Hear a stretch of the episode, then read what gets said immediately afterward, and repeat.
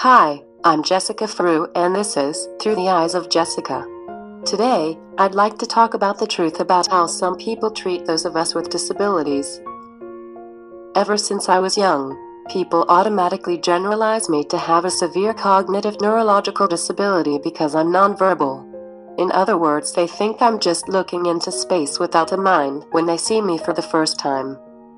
Some people talk to me like a two year old with no contact and talk to those around me like I'm not even there. Children and even grown people look, make faces, and all of these weird sounds at me. They ask questions and say not nice stuff about me. I know young children don't know any better, but it's so very rude for freaking grown adults to do that because adults should realize we are human with feelings and emotions the same as themselves. People, especially grown adults, should stop to think about what their actions might do to other people emotionally before they do it. People always treated me differently than everyone else.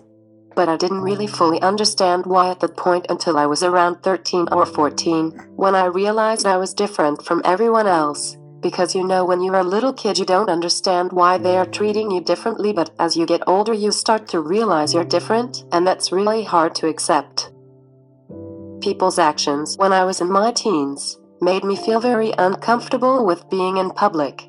I felt self conscious about myself, and I didn't communicate with my eye gaze computer in public or even to my family because I cared so much about what other people thought of me.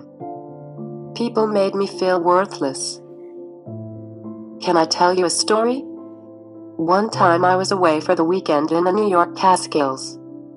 This older lady comes to us she talked to me like I was two years old and says to the person, The doctor took my life away and they should have exterminated me when I was a baby. I don't think that older lady really meant that in that way. It came out of her mouth without even thinking, and she thought I didn't understand anything around me. With the older generation, they never saw people with disabilities in the public or in school when they were growing up, because in older days, people with disabilities were locked away in their homes or the doctors just killed disabled babies. So the elderly never learned about people with disabilities and the different types of disabilities there are. They automatically generalize all nonverbal disabled people to have a severe cognitive neurological disability. The adults today learned from their parents. The adults today still are very uneducated on people with disabilities even after seeing people with disabilities in public and going to school with them. Some nonverbal disabled people do have a severe cognitive neurological disability.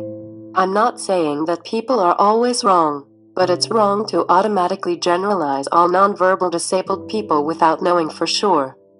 It's easy to tell if someone has a severe cognitive neurological disability or not. You just have to go to talk to that nonverbal person and look into their eyes to see if you get any reaction.